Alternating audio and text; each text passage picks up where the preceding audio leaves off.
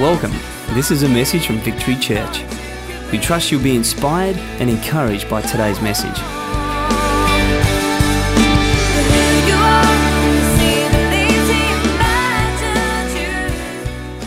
We're starting a new series today, and it's called Saints Among Sinners. And it gives us an opportunity to look at the book of Ephesians. The whole of God's Word is awesome, and you shouldn't have favourite books in the Bible. But if I did have a favourite, and I was allowed to have a favourite, although I'm not, but if I was allowed to have a favourite, it would be this particular book. I love the book of Ephesians. And I hope that through this series, whether it's myself preaching, teaching, whether it's Pete, Says, Kath, or anybody else, that it will do you good, that it will warm your hearts, and more importantly, that it will give you a love for the Word of God. Martin Luther, a great reformer in the fifteen hundreds, was asked, "Do you always feel saved?" He said, "I don't always feel saved. Feelings come and feelings go, but the Word of God remains forever, and nothing else is worth believing." I trust that you have a love for the Word of God, that you can just fall in love with God and love with His Word through this series. And so we're going to start right at the beginning. It's a great place to start when you're starting a book. Ephesians chapter one and verse one. It says, "Paul, an apostle of Christ Jesus by the will of God, to the saints in Ephesus, the faithful in Christ Jesus, grace and peace to you from God our Father and the Lord Jesus Christ. Peter, sorry, praise be to God and Father of our Lord Jesus Christ, who has blessed us in heavenly realms with every spiritual blessing in Christ." I mean, that those three verses, that, that's rich. That can take you out of your deepest, darkest doldrums, just that alone. By way of introduction this morning, I'm just going to highlight three things today. We're going to look at the author, in other words, the person who wrote the letter. We're going to look at the audience, those that the author was writing to, and thirdly, the aim of the letter. In other words, the purpose for which it was written. How's that sound? Real simple. We're going to keep it really, really simple. The first thing is the author. Paul, the apostle, was the author of this particular letter. He starts with an introduction. He says, "I'm Paul, an apostle." I love that. I want to, I want to stop right there. I want you to capture something just in those two words. Paul, or three words, Paul, an apostle. He doesn't start apostle, grand poobah, Paul. He just says, "I'm Paul, and this is what I do. And what I do is not my choice, but it's by the will of God." You've got to catch this. Never confuse who you are with what you do. Many people confuse who they are with what they do, and so they do what they shouldn't be doing in order to feel better about themselves. Does that make sense? Yeah. And so Paul says, "I'm Paul. I, I, I'm an equal amongst everyone, just like you, but I have a different function. I have a different role. By the will of God, I've been called to be an apostle." And there's others in this place today that have been called by God to be a teacher. And there's others that have been called to be a housewife. And there's others that have been called to be a tradie, because God has a plan and a purpose for you, plans to prosper you, to give you a hope and a future, and to increase your sphere, because there's people He wants you to meet. And so He's going to bring people across your path, so you better make sure that you're in His will. Otherwise, you're not going to meet the people He wants you to meet. And so Paul very securely says, "I'm Paul, and this is what I do." And so in this church, we don't have the titles because we don't want to confuse who we are with what we do. I'm Tony, and I'm a pastor in this local church. It's what I do. This is who I am. I'm Tony. Everyone say, "Hi, Tony." And this is what I do. I'm a pastor. That can change. But who I am will not change. What I do can change, but who I am will never change. You, you've got to get this. You'll never be secure. You'll never be the person that God has called you to be if you don't have this security in who you are in Christ. And Paul, from the very onset of the letter, starts with, "I'm Paul, and this is what I do. And I do it Not because I've got tickets on myself, not because I chose this vocation for myself, but God chose it for me. And in this church, we have a desire to connect people to God, to His church, and ultimately to their purpose, for you to find God's will, God's fit, God's shape for your life. There are a lot of people that have done jobs and, and, and gone to university to, to get a higher degree, to do a job, to feel better about themselves, but they're never quite content because it's not the thing God had called them to do. And so we have lawyers today who just wanted to be fashion designers, but you know, that's just, that's just hasn't got the prestige attached to it. And, and so they do life, but they don't do life to the full. Jesus came that we might have life to the full. And you'll never have a full life until you understand who you are. And when you know who you are, and more importantly, whose you are, it won't matter what you do. And so yesterday, because the cafe was full, I didn't say, hang on, whoa, whoa, whoa, whoa, whoa, I'm Pastor Tony. Pastor Tony doesn't serve tables. I said, I'm Tony, there's a need, and that's what we do. And I had the time of my life meeting people and doing what I love doing. Amen. And so he says, this is who I am. I'm Paul, an apostle by the will of God. And it was a letter that was written by Paul when he was in prison. You've got to catch this. Everything that you're about to hear was from a man who was in prison. You think you're having a tough day? This man was in prison. So the author of the letter is Paul himself, Paul the apostle. The audience, those that he was writing to, were the church in Ephesus, which is modern-day Turkey. It had a population in its time of about three hundred thousand people, and it was nestled in a valley. And at the center of this particular city was the temple built to the goddess Diana. And she was a goddess of the underworld and linked to magical power and astrology. And every morning people would put on lucky charms and say their incanta- incantations. And, and uh, they had high priests that were demonically inspired. They were very powerful. And as I mentioned recently, you know, girls as young as the age of eleven had to uh, prostitute themselves in that temple to this goddess, and, and were used and abused. In some way, Ephesus was a little bit like hell on earth. And it's on this setting and this foundation that Paul writes all that he writes. And what he says is not, you poor old thing. Paul, an apostle called by the will of God, are writing to you in Ephesus to say, you poor old things. They're there. He doesn't do that. One, because they're not poor. Two, because they're not old. And three, because they're not things. Don't ever let anyone say to you that you are a poor old thing. Because you're not poor, you're not old, and you're not a thing. But he calls them saints. Paul, an apostle, called by the will of God, to the saints in Ephesus. I love that. Saints. He calls them saints. Today we have a distorted view of what a saint is. Even the dictionary is confused about what a saint is. It actually says that a person who is officially recognized for a holy life. Apparently you've got to be dead for about one hundred years and have done a couple of miracles, and then you can be a saint. That's not what Paul was writing. Paul was writing to people that were still alive. Paul was writing to people that were struggling with life, but were called by God. And into this context, into this life-struggling context, Paul says, you are saints. Yeah. You are saints in Christ. He addresses them as saints in Ephesians nine times. None of them are dead. In actual fact, the opposite is true. They were once dead in their transgressions, but because of their relationship with Christ, they've been now made alive. They were alive in Christ, and it's this that Paul was speaking into. A saint is one who has been set apart. In other words, they were in the world, but not of the world. He says that they are saints in Ephesus, but the faithful in Christ. In other words, what Paul is addressing here is that Christians have two homes.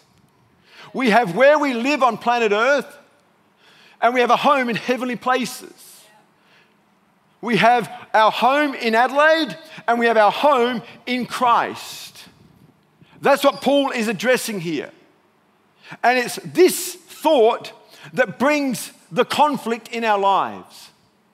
Because we have a clash of cultures. Have you noticed that when you go to somebody else's home, they do things a little bit differently than your home? It's not necessarily right or wrong, it's just different. It's, it's, it's a cultural difference. Have you noticed that? Have you noticed, men, when you're young and single, you can wear the toilet seat wherever you want?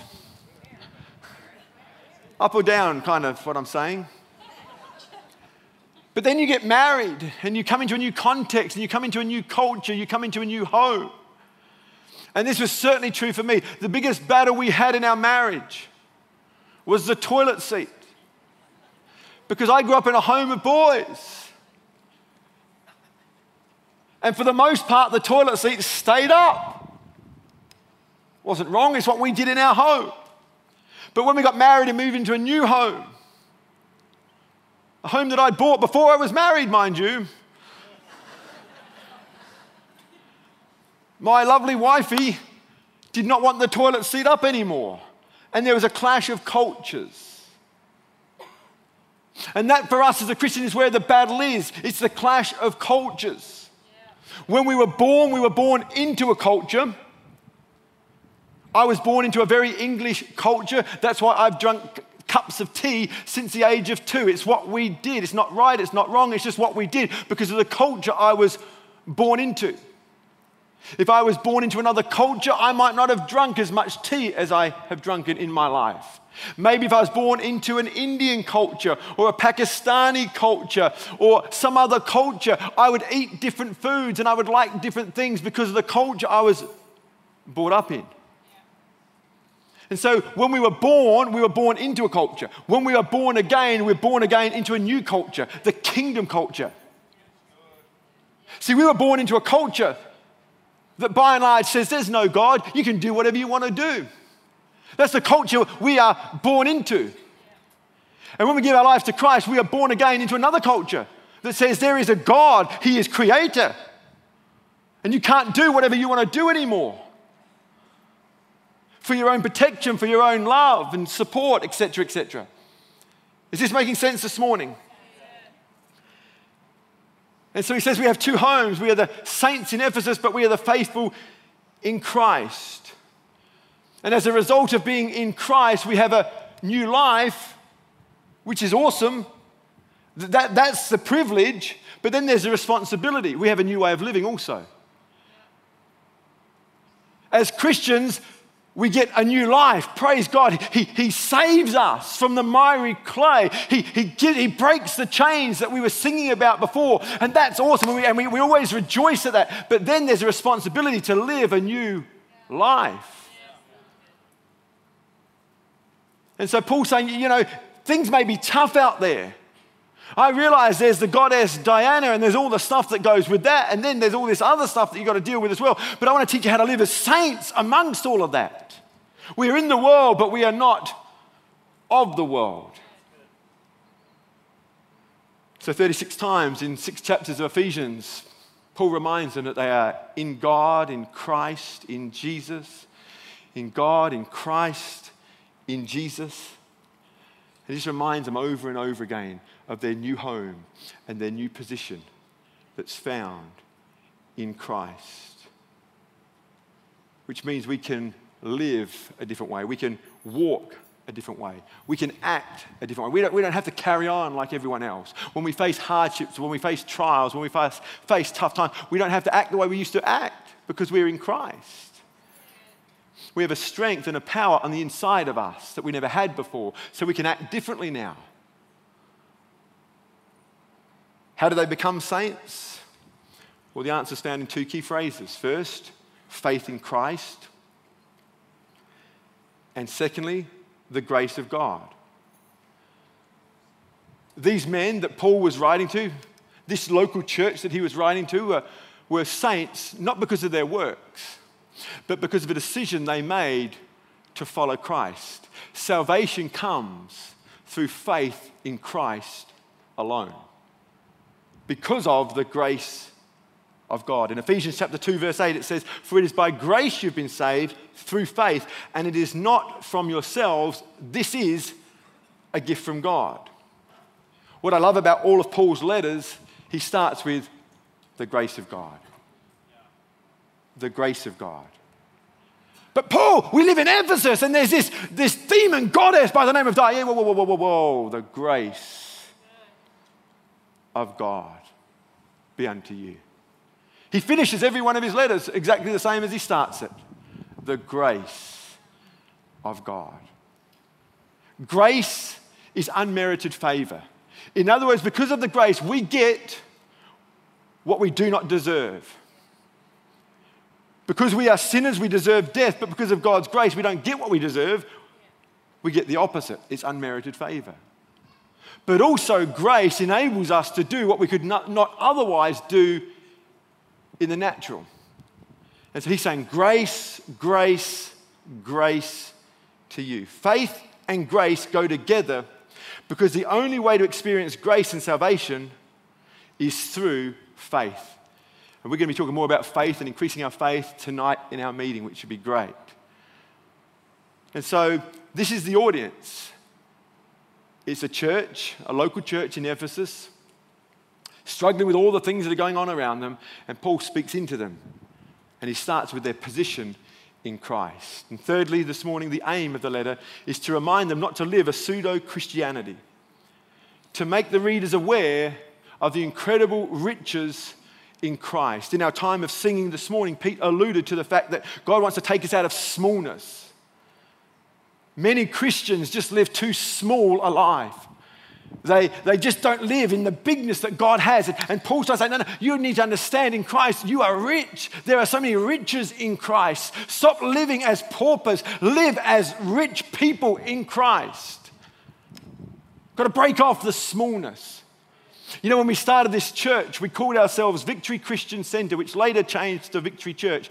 Because when we started, I, I wanted to break free from the small-minded, low-level Christianity that I experienced so often in people's lives. I believe that we can live victorious because of our position in Christ. I really do believe that with all of my heart. And you should get excited about that because there are riches available to us. If you are struggling with whatever it is that you're struggling with, maybe, just maybe, it's because we're not tapping into the riches that are available to us. And that's what Paul is addressing here. Okay, so you're struggling, but come on, guys, you've forgotten your position, you've forgotten what's available to you and to all believers that are in Christ. And this is a promise that goes on to all time and eternity. And so he's trying to say, stop looking at the problem, stop looking at the situation, stop looking at the circumstances. Don't worry about what people said or what people are doing. Remind yourselves of the riches that we have in Christ Jesus. And what he does, he contextualizes and he, and he uses this language specifically because Ephesus was known for its riches. Because of its religion, its arts, science, and commerce, and all those things, it created great wealth to the city.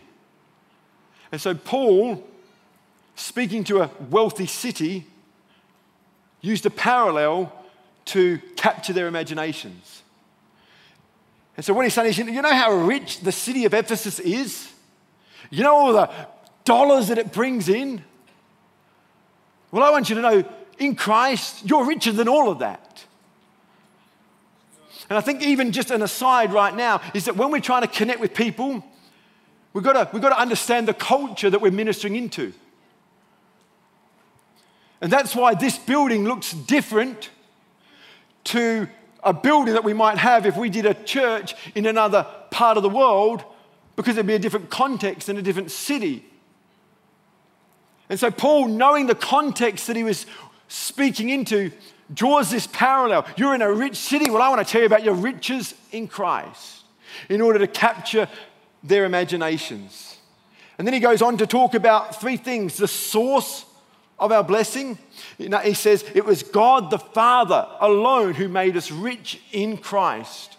In other words, when you become born again, you're born rich. When the sun is setting tonight, I want you all to go out and admire it. And I want you to say to yourselves, and if you, if you dare, say it out loud, say, my dad did that. That's how rich we are. This whole earth, my dad owns it. the galaxies. My dad owns it. When you were born again, you were born rich. You were born into the wealth of God. And there's no limit to his wealth. There's no limit to his supply. Through Christ, we share in the riches of God's glory, his mercy, and his unsearchable riches. Our Father in heaven is not poor.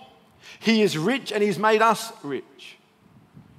What I love about the way the book of Ephesians is written is that the first three chapters is about doctrine, your position in Christ. You've got to understand some things about God, and you've got to understand some things about your position in Christ. And it's only once he's established that in the first three chapters, then he goes on in verse uh, chapter four, verse one, and he says, "Therefore, as a prisoner of the Lord, I encourage you to do." We cannot do anything well unless we understand our position in Christ first. And so Paul labors long and hard for us to understand who we are in Christ. If we do not understand who we are in Christ, we will serve in the church for a while because we want recognition. We don't do it for that reason if you understand who you are in Christ.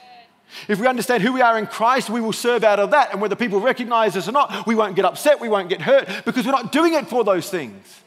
But you can serve in the church and not understand your position in Christ and be hurt the moment somebody doesn't say, "Well done," and then get upset and then leave. And it happens all the time because people do not understand who they are in Christ. And it's when we don't understand who we are in Christ, we can stand our ground, we can hold our line. And we can remind ourselves why we do what we do and why we don't do what we don't do. And so when somebody gets invited to the party and you don't, we can hold our line and say, "I didn't do all that I'm doing to be invited to the parties." Yeah. Understanding theology is really important. Understanding our position in Christ is really important. And Paul knows that. That's why he doesn't start with "be a good husband." He gets to that. He doesn't start with, you know, "wives, stop nagging your husband." He gets to that. But he, he knows you can't, you can't sustain that without this first. Uh, kids, be good to your parents. He, he knows that's impossible. Can't start with that. That's not going to last too long. He says there's only one thing that can sustain a husband loving their wife, a wife respecting their husband, children obeying their parents. There's only one thing that can sustain that ongoingly, year after year after year after year after year after year. There's only one thing, and that's your knowing, absolutely knowing your position in Christ.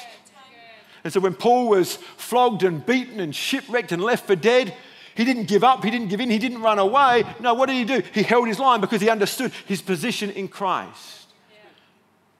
That no matter what happens to me, none of that changes who I am in Christ. Yeah. You got to ca- this will revolutionize your life. If you've come to church just to find a husband, just to find a wife, it will not sustain you. Now, hopefully that will be the overflow of coming to church. But let it be the overflow. Let it not be the reason. You know, hopefully through us giving our tithes and offerings, we'll be blessed financially and we'll find ourselves better off than we were in time. But don't do it for that reason. Because there's nothing in Scripture that says God has to do that. But when we understand who we are in Christ, we won't be swayed. And so Paul spends a lot of time just trying to understand who we are in Christ. It's doctrine first, duty second. He looks at the scope of our blessing. He says that we've been blessed with all spiritual blessings. In Second Peter chapter one, verse three, it says, "His divine power has given us everything we need for life and godliness." Why do we complain so much if that is true? If God's given us everything we need for life and godliness. In other words, everything we need spiritually and everything we need for the earthlies, he's given us. Why do we complain so much? We've been blessed with every spiritual blessing. Whatever we lack, we can go to God and ask. And the last thing is simply the sphere of our blessings. And that's in heavenly places. Paul says that our citizenship is in heaven. That our name is written in heaven. And we pray to a God who is our Father that is in heaven. In Colossians chapter three, verse one, as our musicians please join me, It says, since then you've been raised with Christ, set your hearts on things above, where Christ is seated at the right hand of God. Set your mind on things above, not earthly things. Why do we face the problems we face? Why do we have the problems we have? Because we don't concentrate and put our mind and focus on the right things.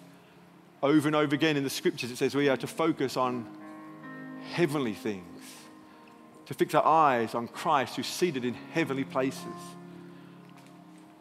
We too often just looking at earthly things and how those earthly things make me feel. But Paul will have none of it. We live in the world, but we're not of it. Paul said to the Ephesians, I know you're living in Ephesians, uh, Ephesus. That's not going to be, that's not going to change anytime soon. But you don't be of it. In other words, you're going to see a lot. You're going to experience a lot in that city, but don't be part of it. As a parent, there's every part of me, and I'm sure every parent here can identify with this. You send your kids off to school, there's every part of you, you just don't want them to go. Because you know they're going to see some things. You know they're going to hear some things. In actual fact, they were saying that the average age people experience pornography for the first time is about ten and dropping. That wasn't the case when I was that age. I know for our kids, they're hearing words at school and conversations at school that I would love to have been able to protect them from, but I can't. But I can teach them how to process those thoughts, and I can teach them how to be not of that. I can't take them out of that school, I can't take them out of this world, but we can teach them how to not be of it. To live as saints among sinners, to live pure and holy lives, and to make a difference. The reason Jesus made a difference is because he was different. You're not going to make a difference if you're the same.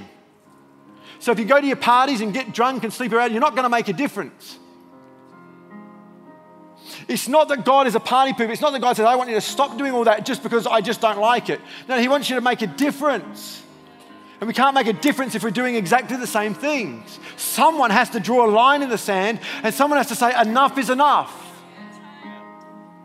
Someone has to be able to say, I know you guys are all doing that, but I'm not, and there's a reason for that. There's a better way.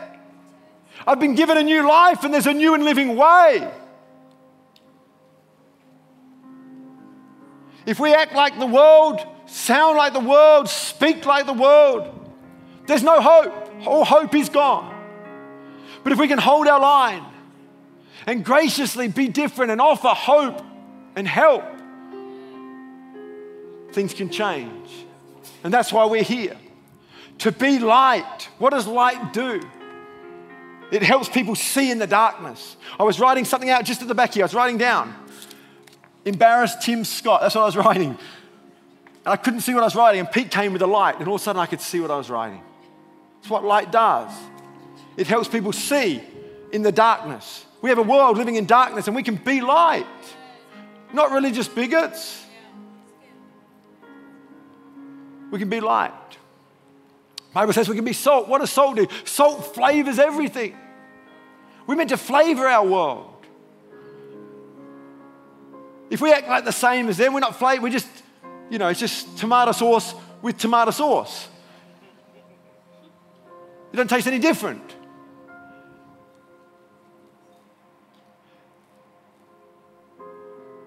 If you've got chips with no salt on and you've got tomato sauce and you come along and put more tomato sauce, they're not going to taste any different.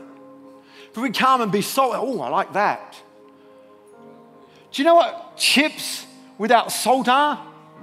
Yuck.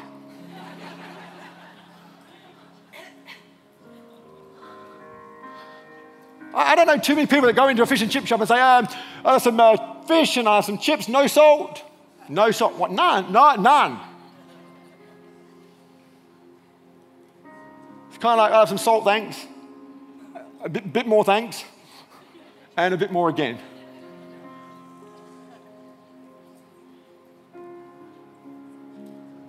Now, someone might say, oh, but I don't like salt. That's fine, but let's give them a choice. Let's not just be tomato sauce if everyone else is tomato sauce. Let's be salt. And I've said many times before, the great thing about salt is not only flavors, but it doesn't take on the flavor of other things. Salt flavors everything. But salt is unhindered by other things. When you put salt on chips, chips become salty, but salt never becomes chippy. Have you noticed that? It doesn't take on the flavors of other things. It just is. So I'm salt. I'm here. Rubs up against chips. Still salt. And this is what Paul's talking into, and this is what we're going to be talking into over the next few weeks as we look through the book of Ephesians. Paul emphatically declares to the church in Ephesus, as I am emphatically declaring to the church in Adelaide today, that you are rich, so don't live as paupers. There's a bigness inside of you, so don't live small lives. There's a strength in you, so don't be weak. There's a determination in you, so don't give up.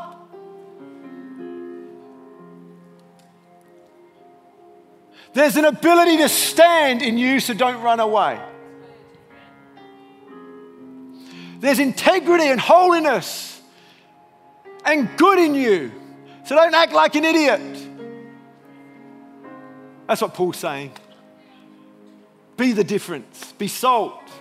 Be light, because you can, because of Jesus. This is the end of the message. Thank you for taking the time to listen, and God bless.